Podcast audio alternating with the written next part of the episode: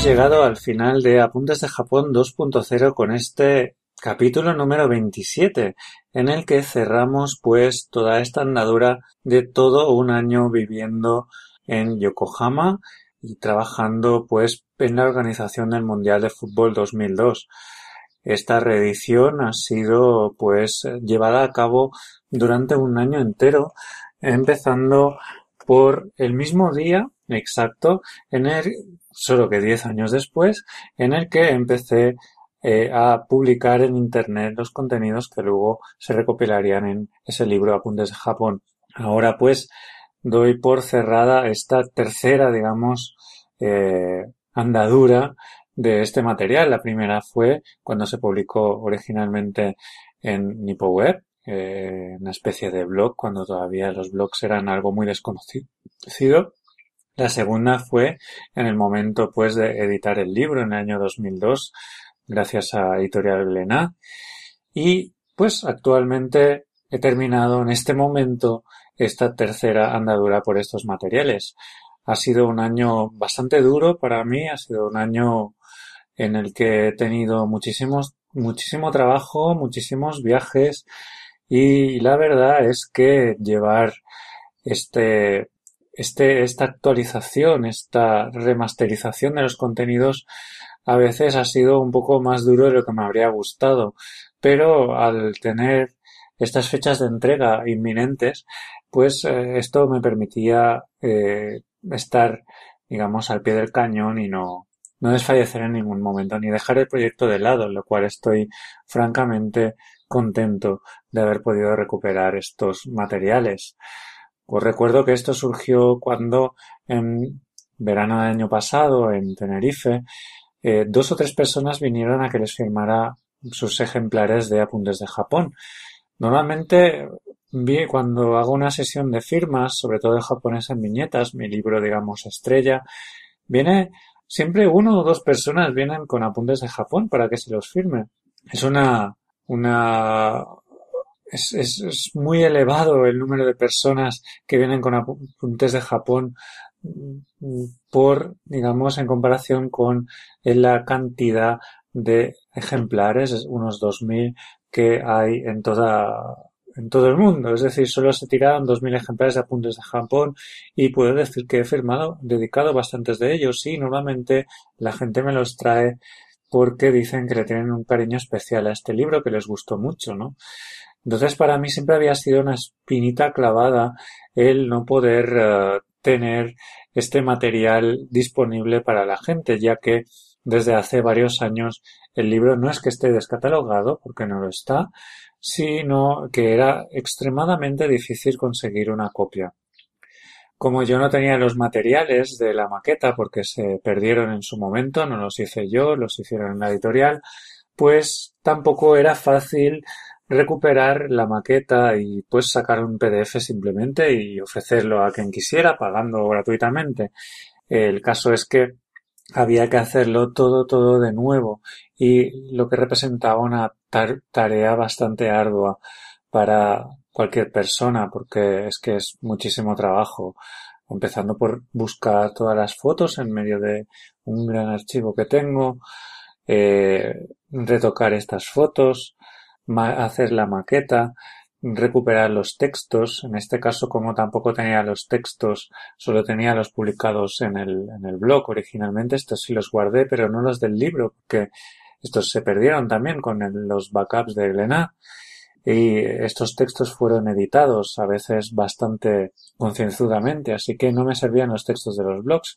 Tuve que escanear todo el libro, pasarlo por una máquina de OCR, etcétera, etcétera. Es una tarea bastante ardua y no me, no me había decidido nunca a hacerla. Sin embargo, la excusa del décimo aniversario me ha permitido hacerlo y realmente puedo decir que me he quitado de encima una espina que llevaba muchos años clavada.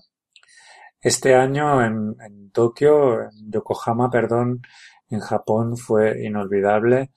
Ya hago un balance en las páginas publicadas hoy en el PDF, así que tampoco me voy a extender mucho más. Aprendí mucho, eh, me formé muchísimo como persona, pude ver cómo son los japoneses trabajando en la oficina, comprobé eh, los métodos de trabajo de los japoneses, al menos de los, digamos, burócratas.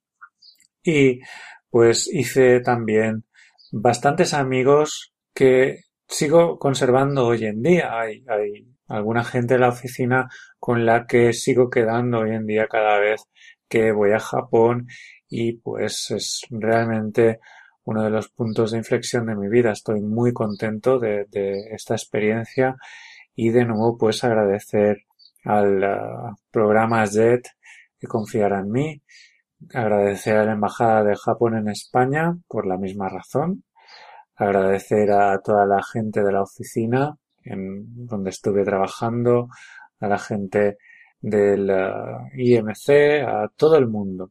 Y también, como no, pues a la editorial Glenat, actualmente llamada Editores de TVOs, por liberar estos materiales, digamos, de los que aún existe un contrato en vigor y permitirme ofrecerlos de forma gratuita a todo el mundo a través pues del soporte de internet. Es realmente un placer para mí haber podido mm, recuperar este material. Ya para terminar, pues voy a comentar unas cuantas eh, anécdotas que ocurrieron durante o después eh, de los sucesos narrados en este capítulo. Primero el tema de Irina, que curiosamente en la introducción del libro se comentaba pues que habíamos estado con Irina y tal, pero en el libro original, el, editado por Lena, luego esto no, no se reflejaba en el texto, no, no se explicaba. No me acuerdo qué pasó aquí. Tal vez eh, decidí ser prudente y no poner ningún tipo de referencia a Irina en ese momento por, bueno, por cuestiones de privacidad, pero actualmente, diez años más tarde, pues eh, creo que sí, no hay ningún problema en narrar esa experiencia. Fue fantástico para Irina. Me consta que actualmente, diez años después, sigue perfectamente sana, es recuperadísima de su enfermedad y pues es una adolescente, ya una veinteañera diría yo, totalmente normal y corriente que pasó por un auténtico calvario cuando era solo una niña y que, bueno, su gran sueño de conocer a Wataru Shizumi fue cumplido gracias a esta ONG y fue fantástico pues poder servir de alguna forma como voluntario en algo así tan bonito, ¿no? y ver como una niña que ha sufrido tanto pues se iluminan los ojos eh, con la ilusión de conocer a su dibujante de cómics preferida. Fue realmente memorable ese momento y aún a día de hoy a veces todavía tengo noticias de Irina y de su familia, unos luchadores natos. Sobre el programa este de handball del que hablo, eh, en realidad debía ir allí a grabar varios programas, pero no sé por qué, todavía no, no sé por qué. Solo me llamaron para uno, hice un programa y no volvieron a llamarme. Quizás pues no, no estuve a la altura, no lo sé. Eh, lo cierto es que en ese momento nosotros también estábamos muy ocupados con las traducciones y con un, con una mudanza inminente tampoco la verdad es que me preocupé más del tema. Ahora, mirando por internet, diez años después, veo que el programa duró muy poquito, que solo muy poca gente se acuerda de él, lo cual es una, una verdadera lástima, ¿no? Porque era una oportunidad fantástica para introducir el handball en Japón, un deporte que en Japón es todavía hoy muy desconocido. Luego, después de estas, digamos, experiencias, Estuvimos unos días en Yokohama trabajando bastante duro porque teníamos muchas traducciones acumuladas por hacer. En Yokohama yo no tenía aire acondicionado, estaba estropeado y coincidió que esos días de julio en los que teníamos que estar en Yokohama fueron extremadamente calurosos. Nunca he pasado tanto calor en mi vida. Estaba sudando la gota gorda dentro de casa intentando trabajar delante de un ordenador y era prácticamente imposible. De vez en cuando nos escapábamos a un restaurante que había cerca para estar trabajando fresquitos, pero por supuesto uno no puede pasarse todo el día en un restaurante.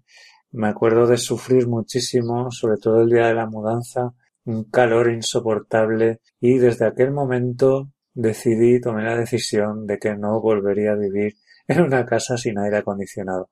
Eh, fue tan traumática la experiencia que actualmente no, no soporto, digamos, vivir en un sitio sin aire acondicionado. De hecho, lo primero que hicimos al llegar a Osaka fue comprar electrodomésticos, evidentemente, una nevera, eh, yo qué sé, cualquier tipo de, de una tele, etcétera, pero el aire acondicionado tenía un lugar destacadísimo en las prioridades y compramos un aparato para esos tres años que vivimos en Osaka. Fue tanta el calor que pasamos en Yokohama que decidimos adelantar unos días nuestro viaje a Nagano, concretamente a Nojiri, para poder trabajar ya de forma más, más fresquita. Eh, fue terrible, tuvimos que adelantar toda la mudanza porque era imposible vivir allí. Y la verdad es que hicimos muy bien porque en Nagano hacía incluso fresquito. Y recuerdo que el día siguiente de llegar, después de haber pasado un calor horrible en Yokohama, ahí en las montañas de Nagano, en las orillas del río Nojiri, eh, tuvimos que encender un fuego y todo porque refrescaba por la noche. Es curiosa, curiosa la, la diferencia de temperaturas entre la costa y la montaña en Japón, ¿no? Ocurre en todos los sitios, evidentemente, no es una exclusiva de Japón, pero recuerdo el extremado alivio que sentimos al llegar allí a Nojiri después de aquellos días tan horribles. También, pues nada, comentar que en esos días hicimos un viaje de unos 15 días a China que nos llevó a Hong Kong, Macao, Guangzhou, las montañas de Guilin eh, y después un salto hasta la zona cercana a Shanghai. Fue un viaje muy, muy bueno.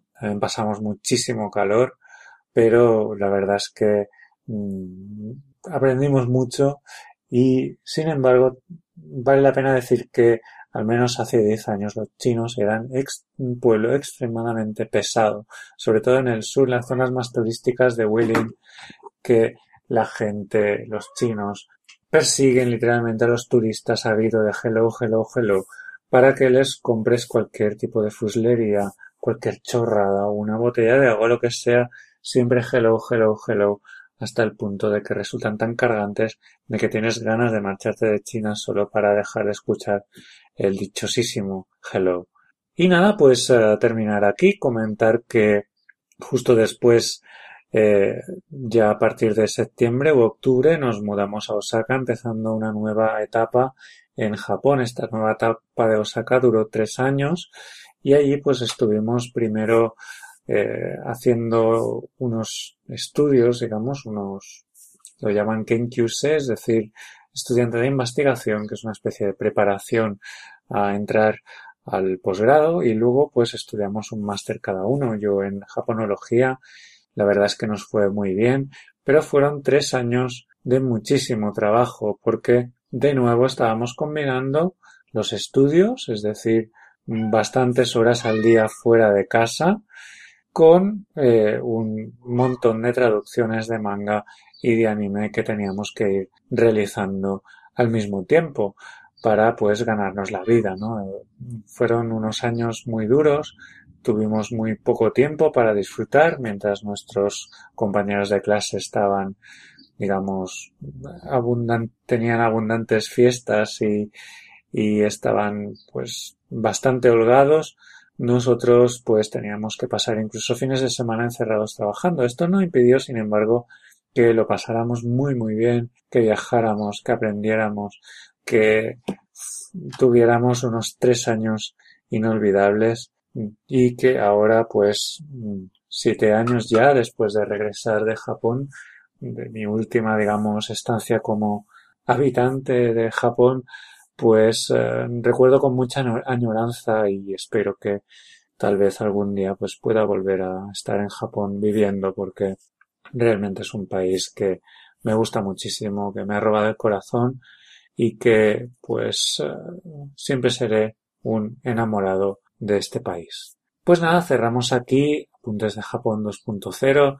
Espero que os haya gustado esta, este viaje en el pasado, este viaje eh, hace 10 años en un país tan lejano como es Japón y espero que los podcasts hayan sido también de vuestro agrado. Muchísimas gracias de nuevo y bueno, nos seguimos leyendo por Twitter, por Facebook o por donde sea.